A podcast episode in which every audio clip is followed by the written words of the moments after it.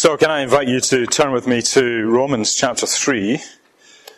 Romans chapter 3. and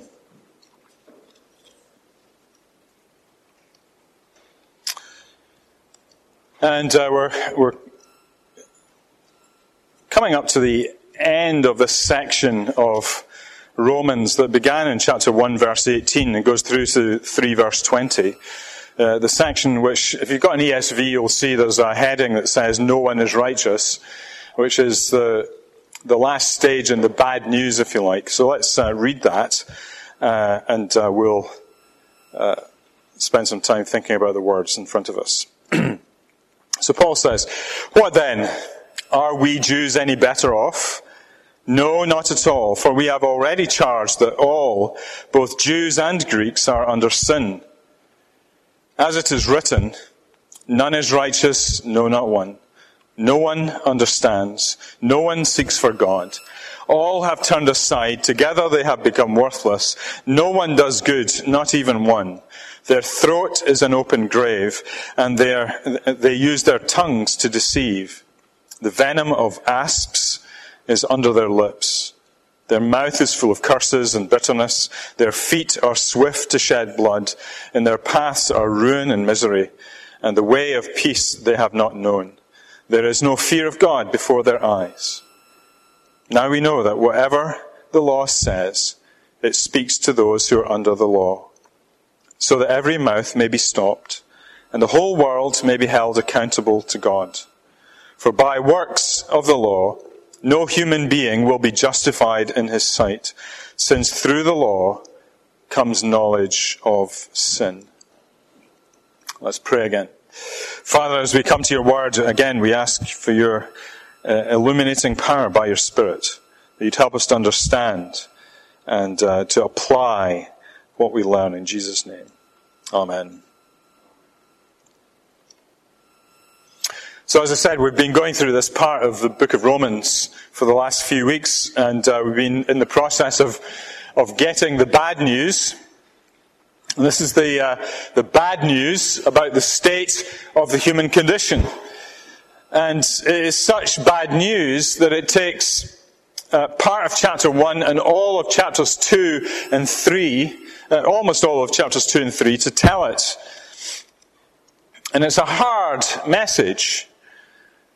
And you, if you go into the world today and you, you, tell people this bad news message, people find it hard to, to understand. They, they, they, take, it takes some convincing to, to prove that it's true to people in this world. Uh, and that's simply because people in this world fundamentally believe that, well, we're all good, aren't we? We're all fundamentally good.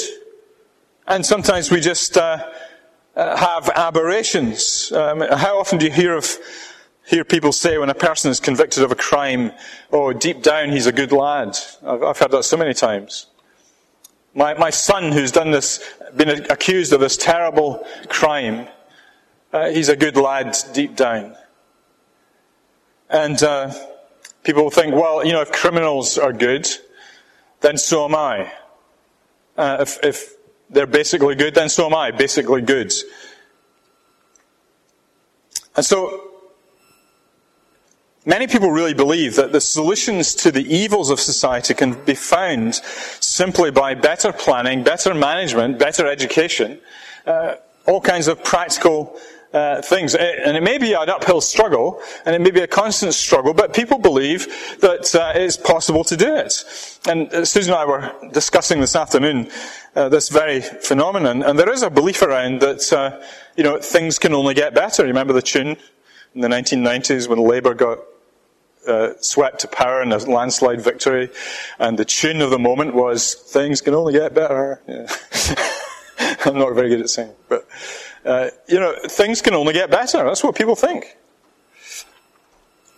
But we have seen that Paul's arguments, uh, we've seen that, seen Paul's arguments that the freedom that people seek to be free of any notion of God automatically, automatically leads to empty thinking lives driven by lust and desire, and not necessarily the worst of those excesses, but just the general orientation of life. I just can't think straight, and my heart is always after something. I want to go for something. There's something I want in life.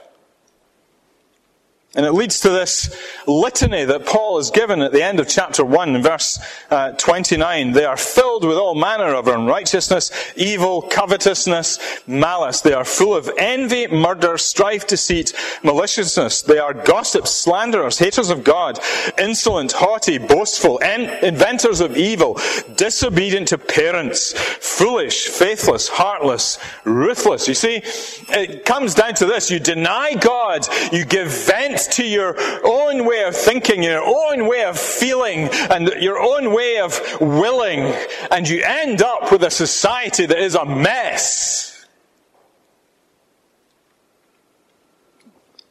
And religious people are not free of those problems. We've also seen how religious people have their own problems. Paul goes through in chapter 2 the, the effects of empty, mechanical religion. And it's that kind of religion that also brings God's judgment. Why? Because God is not looking for a people to participate in a few religious activities, or have some vague belief in the existence of God, or have some moral codes that may or may not align with God's law. As Jesus quoted from Isaiah, Matthew 15, 8, if you're, if you're interested. These people honor me with their lips, but their hearts are far from me. Or as David says in Psalm 51, you do not delight in sacrifice, or I would bring it. You do not take pleasure in burnt offerings. These are the very things that God has commanded, and yet He says, I, You do not delight in sacrifice, or I bring it. You do not take pleasure in burnt offerings.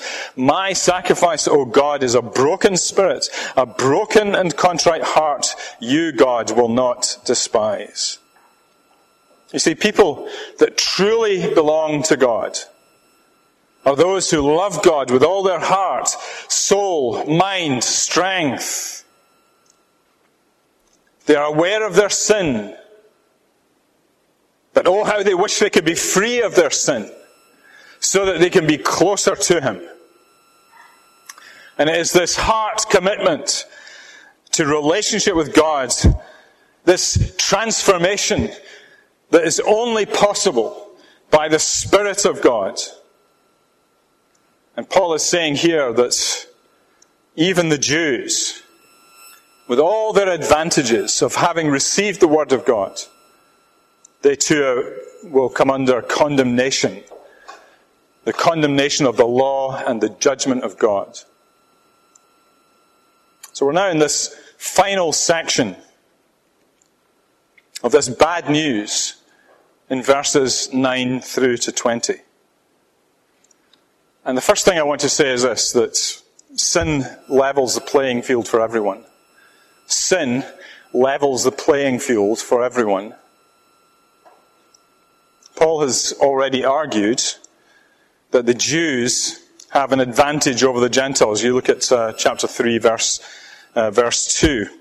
Uh, what's the advantage of, uh, of a Jew? Much in every way. To begin with, the Jews were entrusted with the oracles of God. You see, these, these Jews have had a great start They've had the spiritual resources that Gentiles do not have. The oracles of God, those weighty words from God. And so they have the, the resources that Gentiles do not have. And we believe, don't we, that uh, the Word of God is key to changing lives and changing hearts. Key to changing communities, forming of churches. It's the Word of God. It is true then, and it's true now. And through the Word of God, it is the Spirit who reaches into people's hearts and shows them Jesus Christ. So that not only do they hear with their ears what this book is saying, what the Bible is saying, but they hear with their hearts. As the word of Christ comes with conviction and power, and a new life begins. You begin to see God in Jesus Christ, where you see things in a new way. And so your life changes from being self focused to becoming Jesus Christ focused. But what if, like the Jews, you merely hear the word with your ears, but it doesn't get into the heart? What if, like these Jews, you do not listen to God speaking into your soul and leading you to His Son? What if you're sitting here this evening and you're thinking, this is all hot air? And maybe you've got your phone out and you're having a look at something else. Is it hot air? Maybe like that this evening. Paul asks this question in verse 9 Are we Jews any better off? The answer, the answer is no. You may have all the advantages, but they're all useless to you because, like the Gentiles, you are under sin. You're under sin. Uh, let me tell you a story. I, I used to, um, I've told you this before, but I used to ride, I used to race uh, bicycles. Uh, I was a time trialist uh, as a teenager. I was in a club. I had all the, well, I had some of the gear. I had the shoes, I had the jersey. Uh, but when I started, I had a, a pretty rubbishy bike. Um, it was a second-hand bike. Um, it had one of these, uh, it, was, it was cheap, it was hand-painted.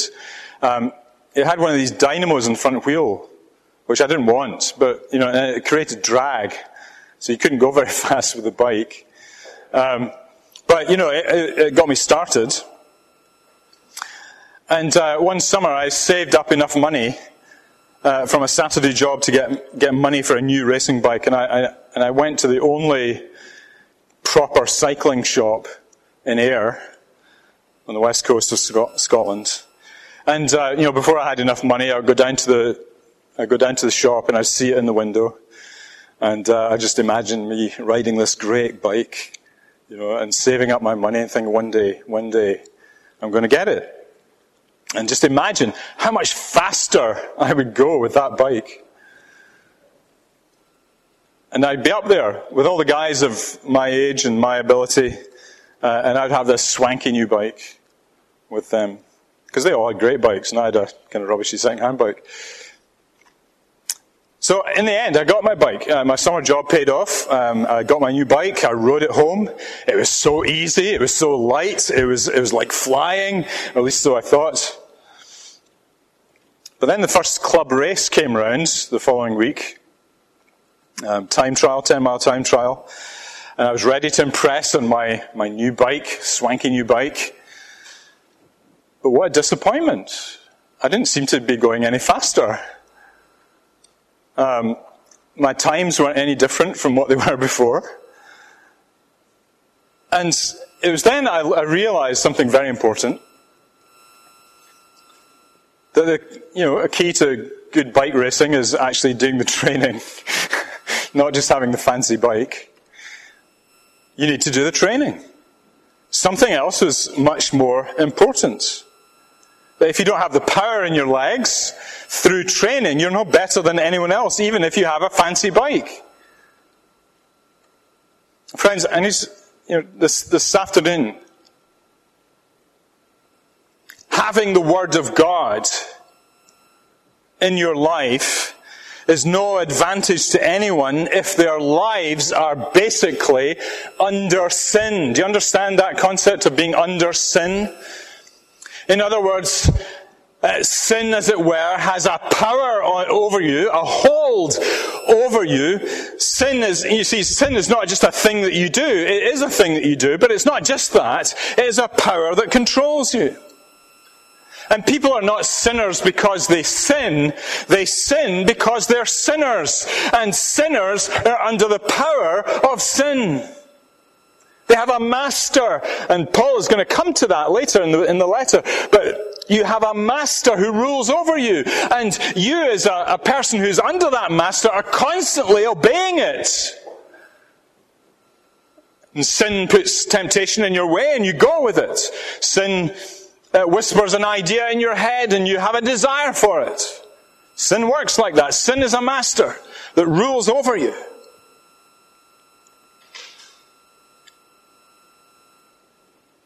And so just having the oracles of God in your hand, coming to church with a Bible is no good. Some of you don't even do that. But even if you do, you, you're not there yet.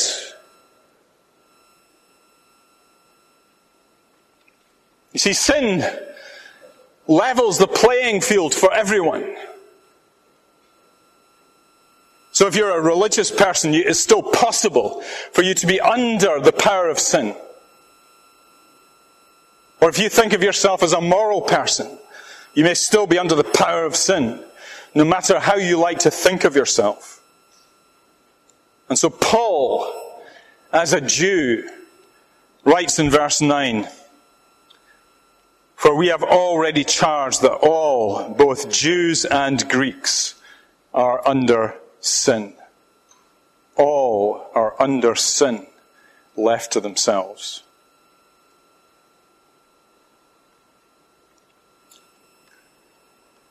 And now Paul goes on to show that this idea is from the Bible. It's not just an observation of the world and how it's, uh, everything's going wrong in the world, but it's a problem that's anticipated in the Bible. And so f- now I want to think with you about the Gentiles who are not righteous. If you look at verses 10, uh, 10 through to 18, uh, 10 through to, uh, uh, to 14 actually. Paul quotes from the Old Testament. In 10 to 14 he quotes from the Psalms. And they were written by David about a thousand years before Christ. And the first few verses are from Psalm 14, um, which uh, our Prime Minister quoted from recently. The fool says in his heart, there is no God. Not that I think our Prime Minister takes God seriously, to be honest, but uh, he at least knows his Bible to that extent. But the psalm is, and that psalm, Psalm 14, is addressing the world, uh, a world which seeks to deny the existence of God, much like our world today.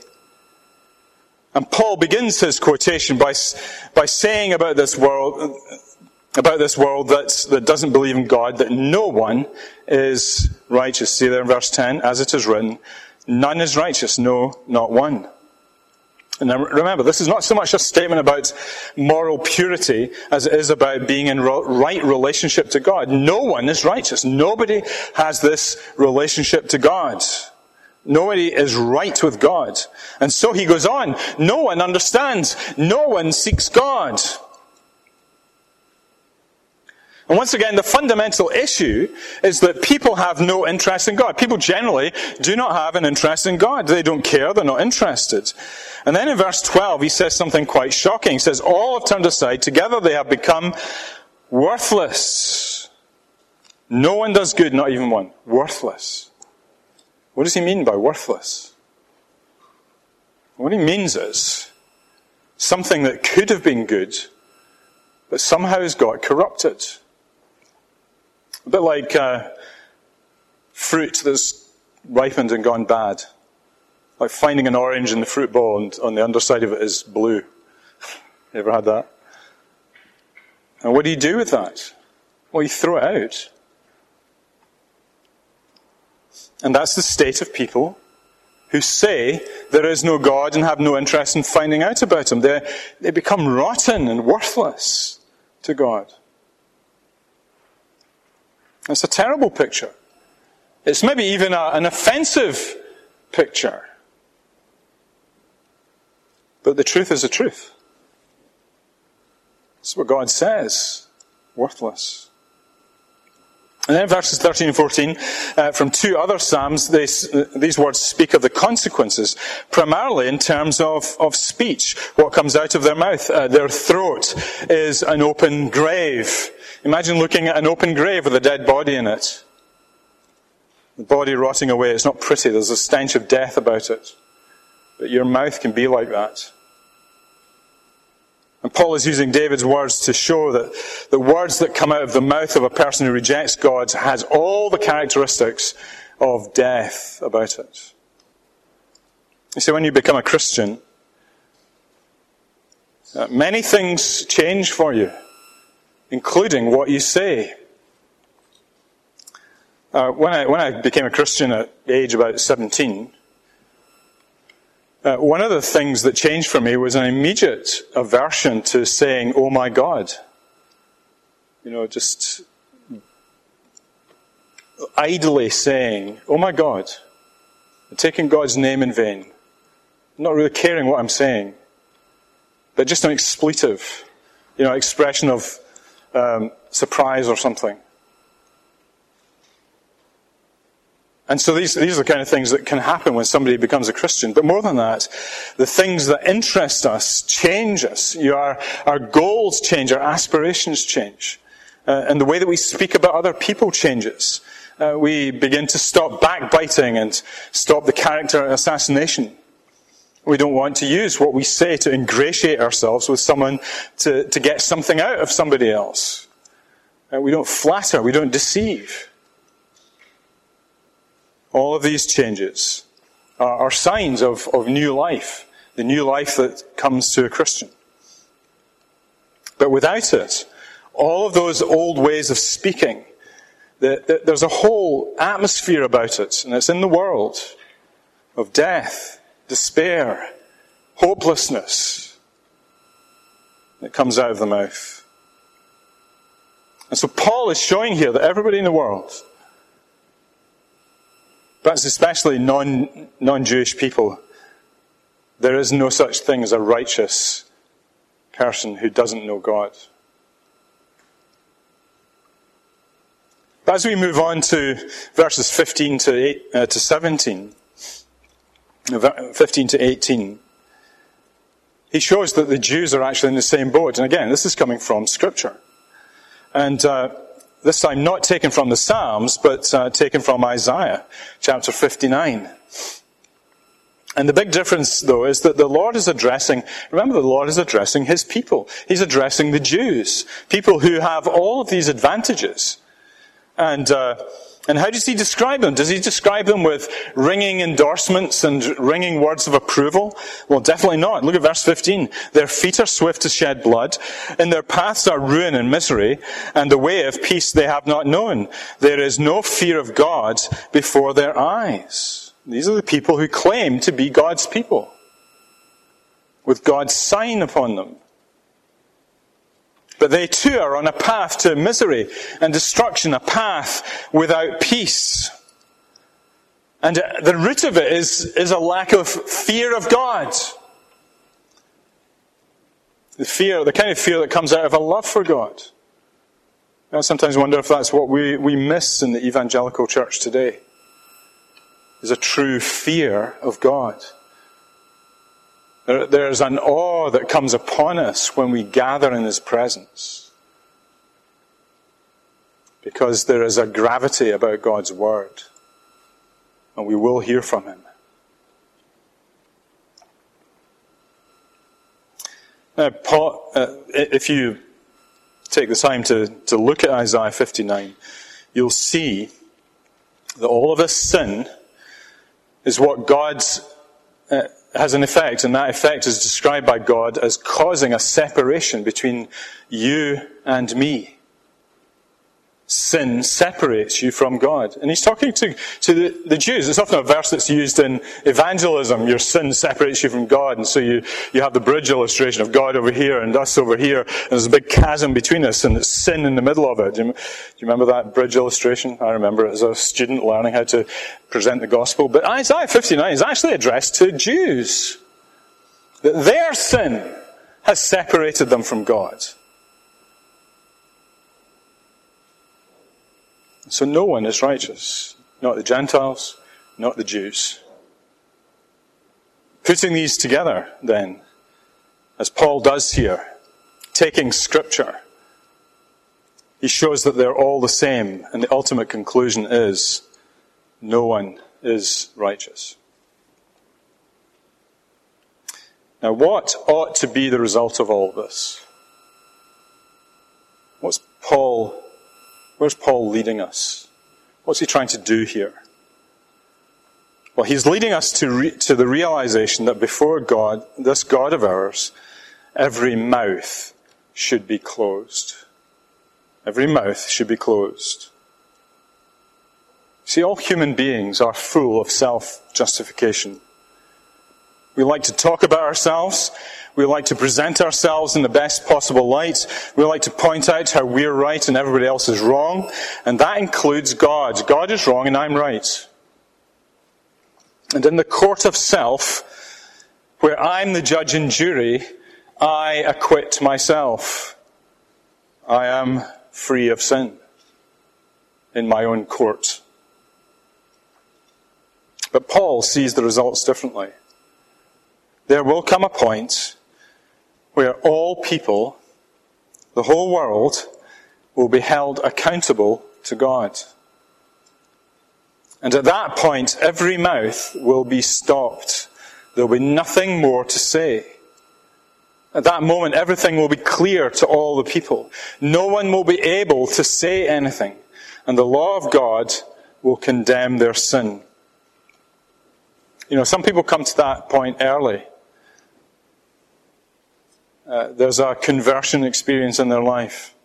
There's a moment of realization. They suddenly realize that there is a God with whom they have to deal ultimately. And all their self justification goes out of the window in the face of the awesome holiness and majesty of God. And all that God has said, whether He's written it in His law or the law written in the hearts or the conscience, all of that stands in condemnation of them. And at that moment, there can only be silence. And some people come to that point in their lives as they're still living on this earth.